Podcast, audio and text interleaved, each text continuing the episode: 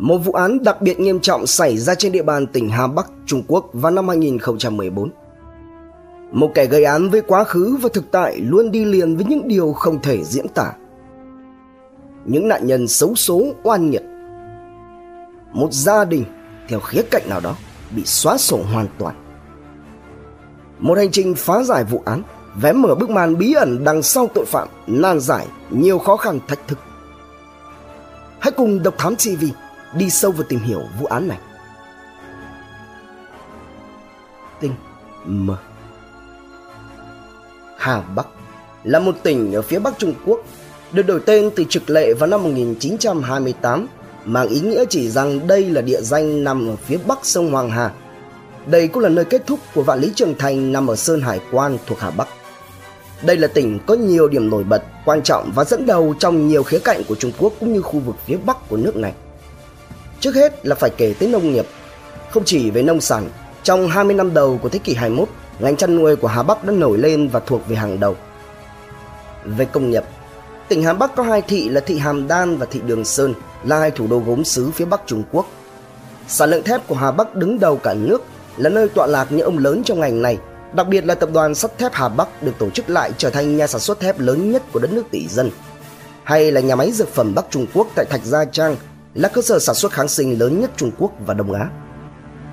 Đối với du khách nội địa và nước ngoài thì Hà Bắc có sức hấp dẫn mãnh liệt đến chủ yếu từ hai khu vực du lịch nổi tiếng, đó là Thạch Gia Trang với hàng loạt các địa điểm tham quan xuất phát từ đơn vị hành chính huyện chính định trực thuộc, được mệnh danh là một trong những trung tâm tôn giáo trong suốt hơn 1.000 năm như là cổ tự Long Hưng, tường thành cổ chính định, Vu Gia Thôn với những con đường, ngôi nhà, kiến trúc, nội thất gần như hoàn toàn được làm từ đá và được hoàn thành từ thời nhà Minh, nhà Thanh bảo tồn cho đến ngày nay. Thứ hai là cây Minh Dịch Trấn, là một trấn được thành lập từ thời nhà Nguyên và là trạm trung chuyển thứ tín lâu đời nhất Trung Quốc còn sót lại cho đến nay.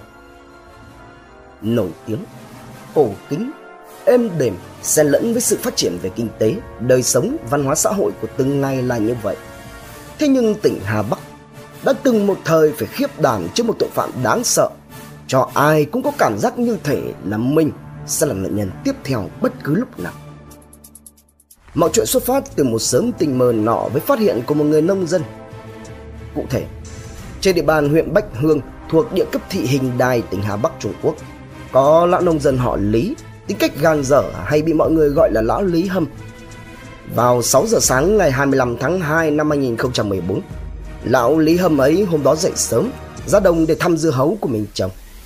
Khi băng ngang qua khu rừng ở ven ruộng, ông Lý bỗng dập bắn mình với một điều kỳ lạ mà ông ta chẳng thấy bao giờ. Đó là một người nằm sấp, úp mặt, cơ thể sõng xoài trên mặt đất ngay giữa rừng. Chăm chú quan sát hơn, tiến lại gần. Đoán đây là một người say rượu ngủ quên. Ông Lý cẩn thận tìm cho mình một nhành cây khô gần đó, châm lửa đốt lên một đầu. Đốm lửa bập bùng nho nhỏ. Ông ta lại thận trọng hua hua cùng với cất tiếng gọi để đánh động và kiểm tra.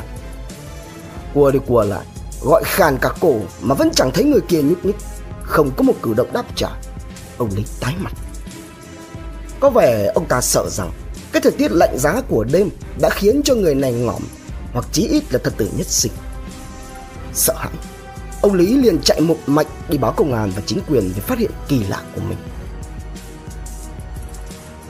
Phạm ngay khi nhận được thông tin, lực lượng cảnh sát huyện Bách Hương cùng phối hợp với lực lượng của tỉnh Hà Bắc đã nhanh chóng có mặt tại hiện trường phát hiện làm rõ vụ việc. Vị trí hiện trường cách mặt đường cao tốc đang thi công mở rộng khoảng 30m tính từ lề ngoài cung vào. Xung quanh có nhiều cây cối đậm đạp, không có dấu vết xô sát, răng co, vật lộn. Tuy nhiên nền đất lại chủ yếu là loại đất vàng, tương đối dễ để lại dấu vết. Căn cứ vào đặc điểm này, cơ quan điều tra đã nhanh chóng rà soát từng cm mặt đất và phát hiện ra hai dấu chân khả nghi, một lớn một nhỏ Tuy nhiên điều lo ngại ở đây là do đường cao tốc sát với bìa rừng đang thi công mở rộng. Do đó có khá nhiều dấu chân lẫn lộn của công nhân thi công, người bán hàng rong, nhân dân ở trong vùng ở khoảng cách 10 mét vào rừng tính từ mép đường. Do đó trước mắt chưa thể khẳng định chắc chắn rằng hai dấu chân khả nghi kia là của nạn nhân và kẻ gây án, cần phải có cơ sở khoa học vững chắc thông qua giám định và phân tích. Xuất xét vật dụng cá nhân và mở rộng phạm vi tìm kiếm lấy hiện trường làm trung tâm, không phát hiện thêm bất cứ thông tin hay giấy tờ tùy thân nào nhưng cơ quan điều tra lại tìm thấy ra ba vật khả nghi. bao gồm một chiếc mũ len màu đen kiểu trùm kín toàn bộ đầu, chỉ để hở hai mắt, cách vị trí phát hiện ra người xấu số khoảng 3 mét. Đây là loại mũ thường được người ở miền Bắc Trung Quốc sử dụng mỗi khi mà trời lạnh giá, khá là phổ biến, không có gì đặc biệt về ngoại hình, kiểu dáng, chủng loại, màu sắc, kích thước và nhãn hiệu. Tiếp theo là vỏ chai nước khoáng và màu tàn thuốc, tìm thấy ở vị trí ngay cạnh nơi nạn nhân nằm. Qua phân tích giám định, hai dấu chân người được phát hiện, trong đó dấu chân nhỏ là của nạn nhân. Bên cạnh đó dấu chân lớn có chiều vào và chiều ra, trong khi dấu chân nhỏ của nạn nhân chỉ có chiều vào. Do đó rất có thể đây chính là dấu chân của kẻ gây án. Với phát họa ban đầu, đây là dấu chân để lại của một nam giới trưởng thành ở độ tuổi khoảng 40, chiều cao trong khoảng từ 1m75 cho đến 1m80.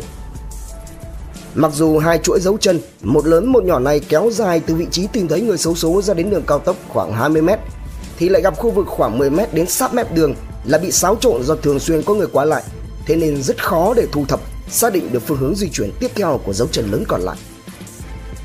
Kết quả pháp y ban đầu cũng cho thấy người được ông Lý tìm thấy đã qua đời từ trước khi được phát hiện.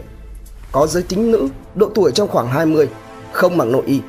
Sát thân có mặc một bộ quần áo ngủ và ngoài cùng khoác một chiếc áo độn bông. Hai tay bị trói ra sau lưng bằng một tấm khăn lụa cuốn quanh ba vòng, cổ chân phải buộc một dải vải trắng. Tóc nhuộm màu nâu đỏ, móng tay đã được sửa lại với các kỹ thuật làm neo. Hai khuyên tai kiểu giá rẻ có họa tiết khác nhau. Nguyên nhân ra đi là do lực tác động mạnh vào đầu từ phía sau, gây lõm, chấn thương nặng và mất huyết dịch. Các bộ phận khác trên cơ thể không có dấu vết đỏ thẫm bầm tím hoặc là vết thương để lại. Thời gian ra đi vào khoảng 4 giờ sáng, vị trí gây án là ngay tại nơi phát hiện và trên người nạn nhân có dấu hiệu bị tấn công mây mưa khi còn sống. Từ những điều này, cơ quan điều tra đưa ra suy đoán rằng kẻ này đội mũ len trùm kín mặt để che giấu đi thân phận, bắt nạn nhân từ đường cao tốc đến một lùm cây ở bên đường, thỏa mãn con thú dục vọng của mình rồi cuối cùng là xuống tay nhằm diệt khẩu.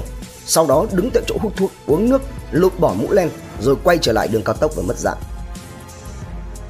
Thế nhưng, ai bắt ai? Lý do của hành động độc ác này là gì? Có thực sự là phạm tội ngẫu nhiên?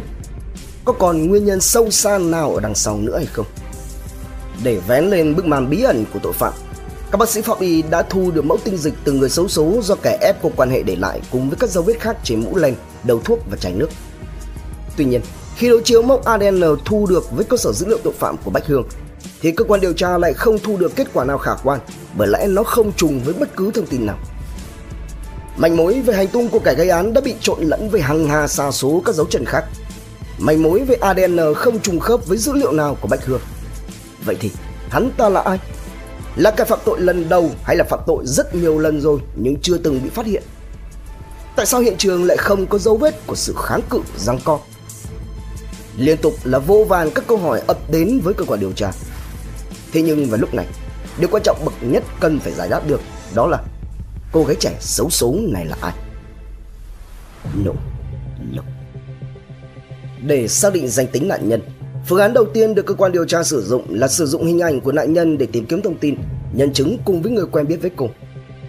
Tuy nhiên khắp các thôn bản xung quanh hiện trường đều không có một ai xác nhận hay là có bất kể dấu hiệu nào là có quen biết với cô gái này cả. Sau nhiều ngày nỗ lực nhưng vẫn không thu được bất kể manh mối nào đáng tin cậy, cơ quan điều tra đã đi đến giả thiết rằng khả năng cao cô gái này không phải là người ở địa phương. Vậy thì làm thế nào để kẻ gây án có thể đưa cô được đến đây? Không những quan hệ mà còn trói tay chân và xuống tay như vậy, thế nhưng cô này lại không hề có một chút kháng cự nào. Khó có khả năng rằng kẻ gây án đã xóa đi dấu vết của một sự việc như vậy, trong khi hắn lại không chú ý đến các dấu vết do dấu chân để lại hay là các dấu vết khác. Quay trở lại với các vật dụng cá nhân khi phát hiện ra cô gái. Cơ quan điều tra chú ý tới chiếc áo đồn bông mà cô khoác ở bên ngoài cùng các đặc điểm ăn mặc cũng như đầu tóc và móng. Các điều tra viên mới nhận thấy rằng đây là loại áo khoác thường được ưa chuộng sử dụng bởi đàn ông trong độ tuổi trung niên và già. Vậy thì nếu như cô này không phải là người địa phương, bản thân lại có sự để ý chăm chút tới nhan sắc, tóc tai, đi làm neo, vậy thì tại sao lại xuất hiện với tình trạng không mặc nội y, chỉ mặc quần áo ngủ và khoác áo của người già bên ngoài? Như vậy thì khả năng cao là kẻ gây án có quan hệ quen biết với nạn nhân và cũng có nghĩa rằng đây không phải là một tội phạm ngẫu nhiên. Đồng thời cô gái này có thể hành nghề ăn xương hoặc là các bé đường. Và theo hướng này, toàn bộ các tụ điểm ăn chơi nhảy múa của giới trẻ, quán bar, quán karaoke, địa điểm kinh doanh KTV, massage, sông hơi ở Bách Hương với dân số khoảng trên 18.000 người phân bố trên tổng diện tích tự nhiên toàn huyện là 268 km vuông đều được lên danh sách để làm việc. Tuy nhiên, thì lại một lần nữa không có một manh mối nào hữu ích với việc xác định danh tính cô gái trẻ xấu số bị xuống tay trong khu rừng ven đường cao tốc. Đến lúc này, cơ quan điều tra một mặt vẫn tiếp tục công cuộc xác định danh tính người bị hại với nhiều biện pháp nghiệp vụ khác nhau. Ví dụ như ra soát, tra cứu lại toàn bộ danh sách những người bị mất tích có các đặc điểm tương đồng với người xấu số, hoặc ra soát toàn bộ các đối tượng khả nghi, thu hẹp diện nghi vấn với các đối tượng có hành tung, thời gian và hành động bất minh trong khoảng thời gian trước, trong và sau khi vụ án xảy ra đặc biệt là với những đối tượng có các đặc điểm phù hợp với mô tả phác họa từ dấu chân để lại. Mặt khác, cơ quan điều tra hướng đến việc xác định dấu vết về hành tung để lại của kẻ gây án. Nếu như cô gái này không phải là người địa phương, thì cũng có thể kẻ gây án không phải là người địa phương. Kể cả hắn ta có phải là người địa phương, thì nếu như muốn đến được địa điểm gây án cũng không hề đơn giản, bởi vì nó không gần với nhà người dân nào có dấu hiệu khả nghi cả Đồng thời toàn bộ dân cư trong khu vực xung quanh hiện trường đã được ra soát xác minh một cách kỹ lưỡng và không tìm thấy bất cứ đối tượng nào có khả năng và thời gian gây án. Do đó nên, tên này có khả năng cao là sẽ phải di chuyển đến đây bằng một loại phương tiện nào đó, chứ ít có khả năng là đi bộ. Điểm khó khăn ở đây là khu vực mặt đường nơi đi thẳng vào hiện trường lại là một điểm mù.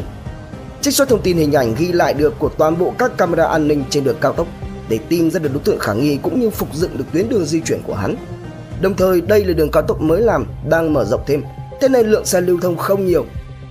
Và cuối cùng thì cơ quan điều tra đã xác định được có 171 chiếc xe ô tô chạy qua đường cao tốc này vào thời điểm trước, trong và sau khi vụ án xảy ra. Trong 171 chiếc xe ô tô thì sự chú ý của cơ quan điều tra đã nhanh chóng bị thu hút bởi một chiếc xe tải dạng van màu xám bạc chạy qua đường cao tốc này vào lúc 3 giờ sáng vào ngày 25 tháng 2. Ngay lập tức, ghép nối với các thông tin, hình ảnh và dữ liệu thu thập được thì các điều tra viên đã phục dựng được lộ trình của chiếc xe tải. Qua đó phát hiện ra rằng trung bình để đi hết đoạn đường này chỉ cần có khoảng 1 tiếng 30 phút. Thế nhưng chiếc xe tải này lại phải tốn mất tới tận 3 giờ đồng hồ. Trong đó có 1 giờ đồng hồ không có dữ liệu ghi lại. Ngay lập tức vào cuộc xác minh về người tài xế xe tải này, các trinh sát nhận về nhiều thông tin. Đầu tiên đó là việc người tài xế này hiện nay ở đâu không rõ, không nắm được hành tung cụ thể Tuy nhiên thì điều khiến cho cơ quan điều tra buộc phải giải nghi cho người tài xế đó là chiếc xe này thuộc về một công ty vận chuyển. Trên đó có sự giám sát của tổng đài, có camera ghi lại hình ảnh trong xe, đồng thời có các tài liệu biên bản giao nhận khác chứng minh được người tài xế này không có nghi vấn phạm tội. Anh ta biến mất một tiếng đồng hồ trên camera dọc đường cao tốc là bởi vì đỗ lại để ngủ một giấc. Vô tình, vị trí đỗ đó lại trúng một điểm mù trên đường. Tưởng chừng sẽ phải xem xét lại các dữ liệu hình ảnh khác thì qua điều tra về tài xế và chiếc xe van màu bạc này, cơ quan điều tra đã phát hiện thông qua hình ảnh lưu lại trên hệ thống ghi lại được từ camera hành trình quay ở trước đầu xe của chiếc xe van một thông tin rất khả nghi. Đó là khi anh này đỗ lại ngủ ở dọc đường thì vị trí đỗ đã có một chiếc xe Toyota màu đỏ đứng sẵn và rời đi khi tài xế xe van vẫn còn đang ngủ. Tổng thời gian camera ghi lại là gần một tiếng đồng hồ. Tra cứu thông tin về chiếc xe, cơ quan điều tra thu được thông tin về chủ sở hữu là một nam giới có tên Phùng Khiết trực tiếp liên hệ với chủ phương tiện. Các trinh sát nhận được lời hứa sẽ hợp tác của Khiết, nhưng đến khi cơ quan điều tra liên hệ lại thì lại không liên hệ được. Đi vào các thông tin liên quan đến người nam giới có tên Phùng Khiết này, các điều tra viên phát hiện ra trong hồ sơ ghi lại các vi phạm giao thông từng bị xử lý của Khiết. Có xuất hiện một người nữ giới đã từng có hơn một lần nộp phạt hộ cho Khiết. Người phụ nữ này có tên là Từ Lan. Xoáy sâu vào cái tên Từ Lan, cơ quan điều tra nhanh chóng lần ra được các thông tin về nhân thân và lý lịch Lan là một gái làng chơi, không phải là người địa phương ở Bách Hương. Từng có lịch sử làm việc ở nhiều tụ điểm giải trí tại khu vực tỉnh Lị, tỉnh Hà Bắc, tức Thạch Gia Trang. Đồng thời trong khoảng thời gian gần đây dường như đã biến mất, không có một người bạn bè hay đồng nghiệp nào biết cô hiện tại đang ở đâu. Truy ngược lại hồ sơ của Từ Lan, cơ quan điều tra đã thống nhất cử các mũi trinh sát tiếp cận địa chỉ nhà của cô này. Tuy nhiên các trinh sát lại khá bất ngờ khi chờ đón lại chính là Từ Lan, hoàn toàn lành lặn, bình thường và hết sức khỏe mạnh. Còn bất ngờ hơn nữa khi ở cùng với Tư Lan lại là Phùng Khiết, cũng hoàn toàn bình thường, không hề có dấu hiệu nghi vấn. Qua làm việc và áp dụng đồng bộ các biện pháp nghiệp vụ cần thiết, cơ quan điều tra đã giải nghi cho Phùng Khiết khi làm rõ được anh này là bạn trai của Từ Lan, đỗ lại trên đường vào đêm 25 tháng 2 là do xe hỏng, xuống đường để tự sửa xe. Đồng thời trong khoảng thời gian này, Lan lại đang muốn suy ngẫm lại về công việc của mình nên gần như đã biến mất khỏi giới làng chơi, quanh quẩn ở bên cạnh Phùng Khiết. Cho đến lúc này, đối với cơ quan điều tra. Rất nhiều nỗ lực, công sức, tâm huyết đã bỏ ra, nhưng vẫn chưa thu lại bất kỳ một manh mối thông tin nào hữu ích có liên quan đến người xấu số vô danh kia cũng như dấu vết hành tung của kẻ gây án. Tuy nhiên bằng ý chí, quyết tâm cao độ, cơ quan điều tra vẫn tiếp tục tiến bước, không đầu hàng trước khó khăn thử thách. Tiếp tục lần lại chi tiết đến từng giây trong dữ liệu thu lại được của các camera an ninh và giao thông thì sau nhiều nỗ lực, cuối cùng cơ quan điều tra cũng tìm thấy một đối tượng khả nghi tiếp theo. Đó là một chiếc xe ô tô hiệu Suzuki Auto màu vàng lái ngang qua đoạn đường điểm mù khu vực hiện trường trong khoảng thời gian 4 giờ sáng, tức là khoảng thời gian suy đoán nạn nhân bị xuống tay và ra đi. Đồng thời chiếc xe này cũng biến mất một khoảng thời gian lâu hơn so với thời gian di chuyển trung bình qua đoạn đường điểm mù hiện trường. Đi sâu vào thông tin đăng ký của chiếc auto màu vàng, phát hiện ra chủ sở hữu là một người phụ nữ có tên Lý Kiến Hoa, 58 tuổi. Không khớp với thông tin phân tích nào cho đến thời điểm này của cơ quan điều tra. Trần Dũng sau 10 ngày kể từ khi phát hiện ra cô gái trẻ xấu số nằm sấp trong rừng vào sớm tinh mơ, cơ quan điều tra đành phải đưa ra thông báo trên các thông tin đại chúng và truyền hình, hy vọng rằng sẽ có một ai đó liên hệ để nhận người thân. Một ngày, hai ngày trôi qua, đường dây nóng vẫn không có một tin báo về người bị hại. Sang đến ngày thứ ba, bàn chuyên án đã bùng nổ khi có một người phụ nữ tên Lý Kiến Vĩ hiện tại làm công việc kinh doanh liên hệ tới cơ quan điều tra nói rằng người trong bản tin phát sóng trên truyền hình rất giống với cháu gái mình. Ngay lập tức, cô Vĩ được mời đến huyện Bách Hương để nhận dạng và cũng rất nhanh, cô Vĩ đã đưa ra xác nhận rằng đó chính xác là cháu gái mình, tên Trương Hiểu Đình, 19 tuổi. Đi sâu vào cái tên Trương Hiểu Đình cùng những thông tin do cô Vĩ cung cấp, các trinh sát thu được những thông tin vô cùng có giá trị. Đình là con gái của chị gái cô Vĩ, sống cùng với bố mẹ ở huyện Nguyên Thị thuộc Thạch Gia Trang. Sau khi học hết cấp 3, Đình không đi học chuyên nghiệp mà ở lại Nguyên Thị để làm kinh doanh quần áo. Điều bất ngờ là vào hơn 10 ngày trước đó, cô Vĩ bỗng nhiên nhận được điện thoại của anh rể nói rằng Đình đã bỏ nhà đi theo chàng. Đi sâu vào chi tiết này, cô Vĩ cung cấp thêm nhiều thông tin khác. Cụ thể thì Đình vốn dĩ không phải là con ruột của chị gái cô mà là con nuôi. Chị cô có tên là Lý Kiến Hoa, tính cách có phần bốc đồng, ngoái ngoăm và cá tính khá mạnh. Trước đây có một đời chồng nhưng mãi vẫn chưa có con vì lẽ đó nên chị gái của cô đã nhận nuôi Đình khi Đình mới lên ba. Thế nhưng chỉ một thời gian ngắn sau khi nhận nuôi Đình, chị cô ly hôn để rồi lại ngược xuôi vất vả nơi con một mình. Sau đó một thời gian nữa thì chị cô đi bước nữa với người chồng hiện tại. Đến khi lớn lên, Đình lại phải lòng và yêu một người đàn ông đã có gia đình và cũng chính vì lý do này mà nhiều khi nội bộ gia đình của chị gái cục cửa cãi vã nhau. Thậm chí đến mức Đình đã nhiều lần bỏ nhà đi bụi khiến cho bố mẹ Đình có phải gọi điện hỏi thăm và nhờ gì cùng vào cuộc tìm kiếm lôi Đình về nhà. Thậm chí trong cuộc sống hàng ngày, vợ chồng của anh chị cô Vĩ cũng gặp phải khá nhiều vất vả về tài chính. Cũng vì là chị em ruột, cô Vĩ lại có phần khá giả trong khi chị mình gặp phải nhiều khổ sở, thế nên cô Vĩ cũng thường giúp đỡ gia đình chị gái. Ví dụ như là việc mua chiếc xe ô tô Suzuki Auto cũng có phần giúp đỡ về tài chính của cô Vĩ trong đó. Thế nhưng mua về rồi thì chị cô cũng có đi được đâu vì làm gì biết đi chứ đừng có nói tới bằng lái. Toàn là anh rể sử dụng. Đến đây có 3 điểm đáng chú ý nổi bật trong lời kể của cô Vĩ ngay lập tức được cơ quan điều tra triển khai làm rõ. Thứ nhất, chị gái cô này có tên là Lý Kiến Hoa. Mà cả tuổi, tên, địa chỉ đều trùng khớp với thông tin chủ sở hữu chiếc Suzuki Auto xuất hiện trong camera trên đường cao tốc vào thời điểm xảy ra vụ án. Thứ hai, theo thông tin của anh rể cô Vĩ thì Đình đã bỏ nhà để đi theo bạn trai. Vậy thì tại sao cô này lại được phát hiện trong tình trạng đã ra đi ở Bách Hương Hình Đài, nơi cách Nguyên Thị Thạch Gia Trang tới hơn 50 km? Thứ ba, là bà Hoa không hề biết lái xe trong khi nhà chỉ có anh rể của vị cầm lái. Vậy thì chiếc xe Suzuki Auto của nhà bà Hoa xuất hiện trên đường cao tốc vào dạng sáng ngày 25 tháng 2 là do ai điều khiển và xuất hiện với mục đích gì? Để làm rõ thêm các điểm mấu chốt, cơ quan điều tra nhanh chóng lần ra được thông tin và tung tích người bạn trai của Trương Hiểu Đình Tuy nhiên sau khi áp dụng đồng bộ các biện pháp nghiệp vụ, tiếp cận làm việc, xác minh làm rõ lời khai và lịch trình về ngày 25 tháng 2 của bạn trai Đình, ban chuyên án nhận thấy anh này có đầy đủ chứng cứ ngoại phạm vững chắc, có nhân chứng và không có đủ thời gian để xuống tay. Vậy thì ai là kẻ gây án? Quay trở lại với gia đình Lý Kiên Hoa và xoáy sâu vào nhân thân hồ sơ lý lịch của từng thành viên. Các điều tra viên liên tục sửng sốt, đi hết từ bất ngờ này đến bàng hoàng kia. Gọn. Đầu tiên, các trinh sát phát hiện ra rằng chồng bà Hoa có tên đầy đủ là Giả Ngạn Long, vốn là một đối tượng tù tha, trở về cộng đồng đã hơn 16 năm nay sau khi chấp hành bản án 7 năm tù giam về tội cố ý cưỡng ép người khác quan hệ với mình nhằm thỏa mãn dục vọng của bản thân khi chưa được sự đồng ý và cho phép của đối phương. Long trong quá khứ đã từng làm nhiều nghề để kiếm sống, hiện tại thì làm nghề tài xế lái xe tải. có ít nhất hai điểm nổi bật ấn tượng về Long đối với cô Vĩ trong cuộc sống gia đình họ hàng. Đó là Long nhỏ hơn bà Hoa tới tận 17 tuổi và thứ hai là Long rất ít, thậm chí là gần như không bao giờ nhắc đến gia đình, bố mẹ, họ hàng của bản thân. Lần ngược trở lại quê nhà của Long, ban chuyên án đã thu được nhiều thông tin có giá trị. Gia đình Long thuộc diện nghèo nhất ở quê nhà, đến tận bây giờ tường nhà vẫn còn ở dạng trình đất, vạch lá. Trước khi đi tù, Long đã từng có một đời vợ và có với vợ cũ hai người con là một trai một gái. Khi Long đi tù thì cũng là lúc gia đình tan đàn sẻ nghé. Vợ Long bỏ nhà đi để lại cho bố mẹ Long hai đứa con nhỏ, một lên năm còn một vỏn vẹn mới lên ba.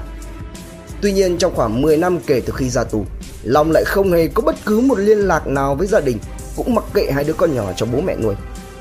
Chỉ mãi cho đến khi bị một người quen cũ bắt gặp và nhận ra thì Long mới nối lại liên lạc với gia đình.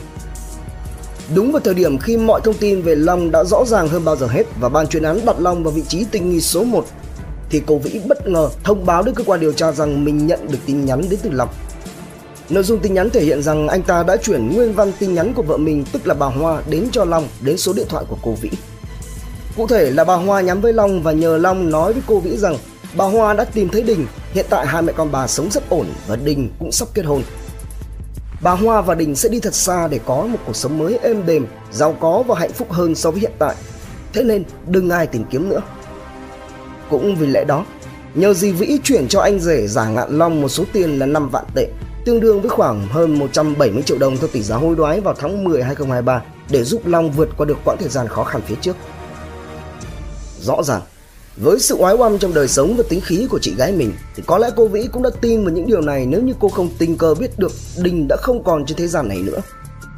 Như vậy cũng có nghĩa những gì trong tin nhắn kia đều không phải là sự thật hay nói cách khác chị gái cô bà Lý Kiên Hoa rõ ràng cũng có khả năng cao đã gặp phải chuyện bất chắc chẳng lành liên quan tới sinh mệnh. Và lại càng rõ ràng hơn bao giờ hết sự tinh nghi những dấu chấm hỏi mà cơ quan điều tra đã đặt cho Long. Ngay lập tức ban chuyên án đã lên kế hoạch để truy bắt, vây hãm và tóm gọn Giàng Ngạn Long. Theo phương án vạch ra, cô Vĩ sẽ giả vờ đồng ý với yêu cầu của Long là đưa cho Long 50.000 nhân dân tệ, nhưng đồng thời cũng muốn gặp mặt với lý do là để an ủi, đồng cảm, chia sẻ buồn phiền. Và đúng như những gì mà cơ quan điều tra suy đoán và nhận định, Long nghĩ rằng chưa có một ai biết về số phận của Đình, do đó nên hắn ta đã nhanh chóng đồng ý và lên lịch hẹn với cô Vĩ. Ngay khi vừa có mặt, Giàng Ngạn Long đã nhanh chóng bị khuất phục tra tay vào còng số 8. Sau khi dẫn giải nghi phạm về cơ quan điều tra, trên bàn làm việc, đối diện với các điều tra viên dày dặn kinh nghiệm, trước những thông tin, bằng chứng, chứng cứ và lập luận sắc bén cũng như các phương án đấu tranh với tội phạm có tình có lý, thì Long mặc dù mang trên mình tiền án nhưng cũng không còn đường chối cãi, phải cúi đầu thừa nhận toàn bộ hành vi vi phạm pháp luật của mình. Kết cục của một chuyện tình trong mơ. Năm 1998, Giả Ngạn Long mãn hạn tù, trở về tái hòa nhập với cộng đồng. Ở cái tuổi 25, phần vì tự ti không tiền không tương lai, phần vì xấu hổ và sợ bản thân không gánh vác nổi trách nhiệm với cha mẹ và con cái và đối diện với cuộc sống nơi những người thân quen biết Long đã ra tù. Nên Long quyết chí sẽ không liên lạc với gia đình cho đến khi làm được một cái gì đó. Lang thang lần mò, Long đi học nghề làm bếp. Sau khi từ biệt thầy dạy, Long xin được vào làm cho một nhà hàng trên địa bàn huyện Nguyên Thị với công việc đầu tiên là rửa bát đũa. Dần ra được thăng cấp lên làm bưng bê ghi gọi món rồi tới đứng bếp. Trong khoảng thời gian này, Long tình cờ gặp được bà Hoa. Tuy khi đó đã 42 tuổi, nhưng nhờ vào tập luyện, giữ dáng và biết làm đẹp chăm sóc cơ thể cũng như là ăn mặc hợp với thời trang, nên trông bà Hoa hãy còn như gái đôi mươi vậy. Và chính cái sự đó đã thu hút, thôi thúc Long theo đuổi cho bằng được biến cái khoảng cách 17 tuổi giữa hai người trở thành hư vô. Về phần bà Hoa, cũng khao khát có được tình yêu sau cuộc hôn nhân thất bại. Trước sự tấn công mãnh liệt và lãng mạn của chàng thanh niên 25 tuổi một đời vợ trải đời, bà Hoa không cưỡng lại được. Hai người cứ thế tiến tới yêu đương và dọn về một nhà. Đó cũng là lúc lòng hứa rằng sẽ coi Đình yêu thương chăm sóc nuôi dạy cô bé như thể là con đẻ của mình. Thế nhưng mãi cho đến tận khi bị bắt, Long và bà Hoa chỉ đơn giản là hai người rổ giá cặp lại, cứ thế chung sống với nhau như vợ chồng chứ không đăng ký kết hôn. Những người quen biết với Hoa và Long biết chuyện của cặp đôi khi ấy thì ai cũng ngỡ tưởng rằng đây là một câu chuyện tình yêu trong mơ khi mà nó chiến thắng được khoảng cách về tuổi tác, sự khác biệt về mặt thế hệ, xuất phát điểm và quá khứ của mỗi người. Và chính Long cũng chìm đắm trong giấc mộng màu hường như vậy. Sau khoảng thời gian đầu tiên ngọt ngào thì bà Hoa đã dần thay đổi tính nết không còn được như lúc yêu nhau nữa. Bà ta nhảy lên đầu lên cổ Long. Bà Hoa bắt Long làm tất cả mọi việc trong nhà, chịu trách nhiệm đi chợ, nấu nướng, giặt rũ dọn rửa cho đến chăm sóc trông nom nuôi dạy con cái. Còn bà Hoa thì chỉ đơn giản là hưởng thụ như bà Hoàng. Những ngày tháng ấy, Long bất mãn lắm. Dù đã phục vụ đủ kiểu nhưng vẫn luôn nhận lại sự chê trách chỉ trích đến từ vợ.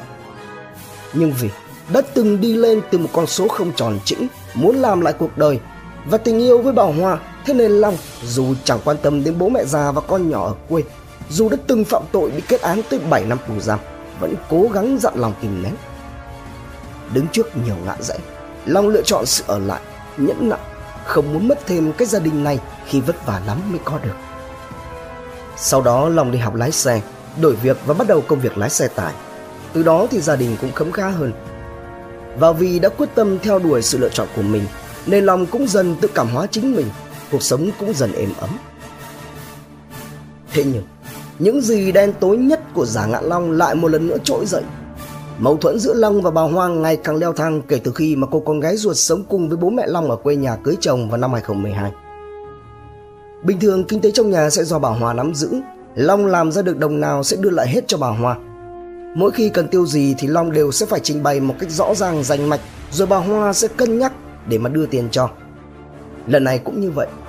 Nhân dịp cô con gái lấy chồng, cũng lâu rồi chưa có sự kết nối đặc biệt hơn đối với quê nhà họ hàng, cùng lắm chỉ có thông tin qua lại hoặc là vội vàng về thăm, quà cáp là cái kẹo cái bánh. Lần này Long muốn nở may nở mặt, cũng xứng với hai chữ làm cha. Thế nhưng bà Hoa lại không nghĩ như vậy. Bà đưa cho Long vỏn vẹn chỉ có 1.680 nhân dân tệ, tương đương khoảng hơn 5 triệu 700 nghìn đồng cho tỷ giáo hối đoái tháng 10 2023 để lo cho đám cưới của con gái Long.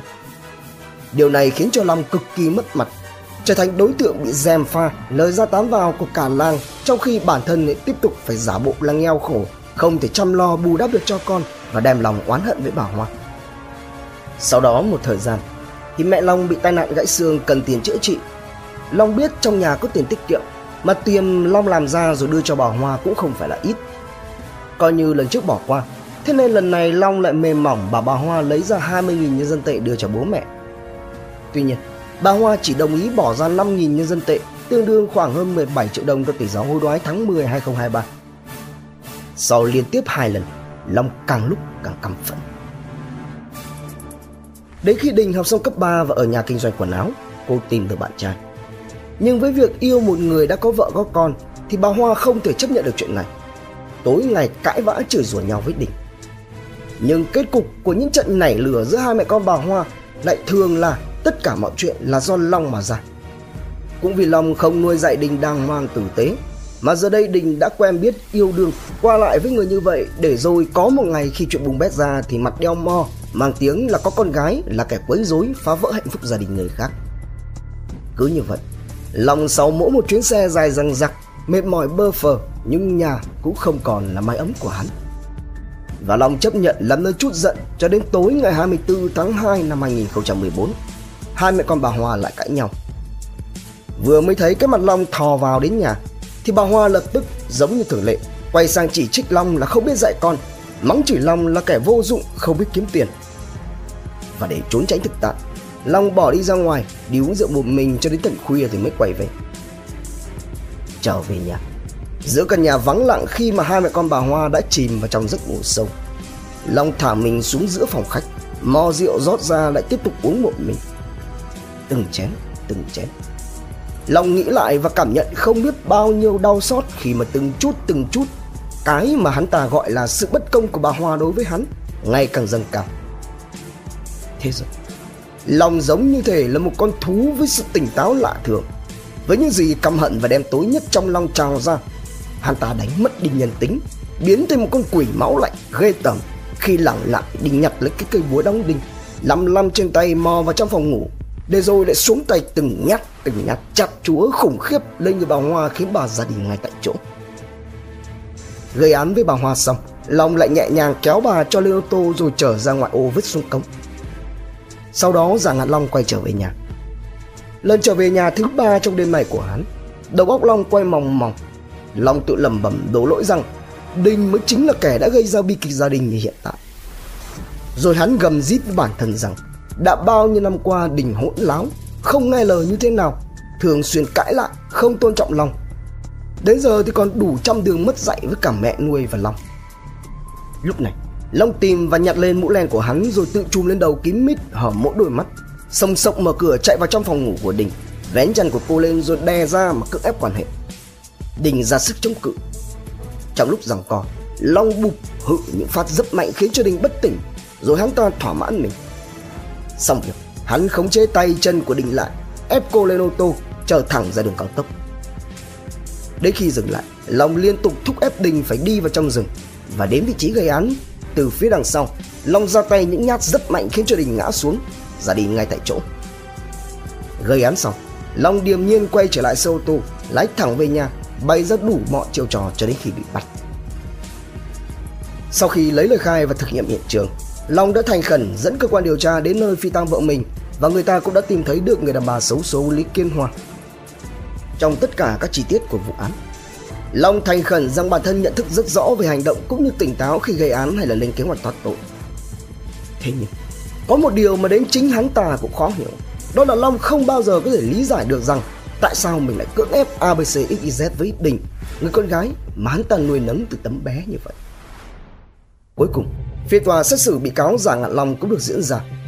Được nói lời sau cùng, bị cáo tỏ vẻ vô cùng ân hận, xin lỗi người thân, anh em, họ hàng của người bị hại. Thế nhưng sự hối hận của bị cáo giờ cũng đã là quá muộn. Dù cho có là người dưng nước lã hoàn toàn xa lạ, bị cáo cũng vĩnh viễn không bao giờ được phép và cũng không có một ai có quyền định đoạt sinh mệnh của người khác.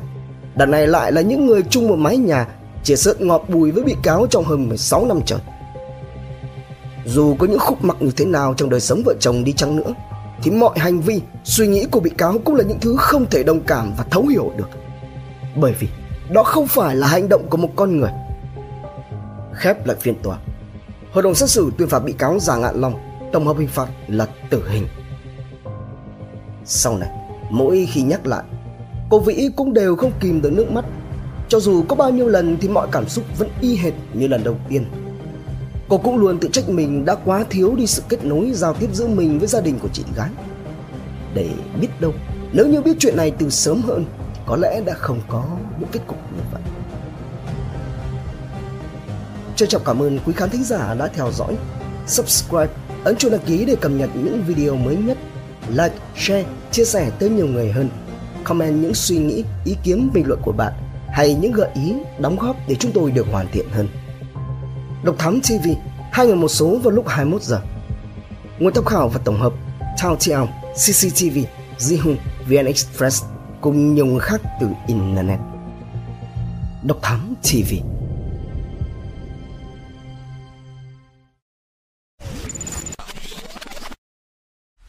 Theo dõi những nội dung vô cùng hữu ích và thú vị trên YouTube qua hệ thống kênh của Passion Studio. Ghé thăm kênh Độc Đáo TV để theo dõi những thông tin kinh tế, tài chính, kinh doanh, khởi nghiệp. Đến với Độc Lạ TV để khám phá những câu chuyện độc đáo và kỳ lạ. Khám phá những vụ án kinh điển và bí ẩn, cập nhật tin tức an ninh nóng hổi cùng Độc Thám TV hay tìm hiểu về lịch sử Việt Nam qua Bí ẩn sự Việt cùng nhiều kênh YouTube bổ ích khác đang được xây dựng và hoàn thiện mỗi ngày. Fashion Studio mang đến những giá trị thiết thực.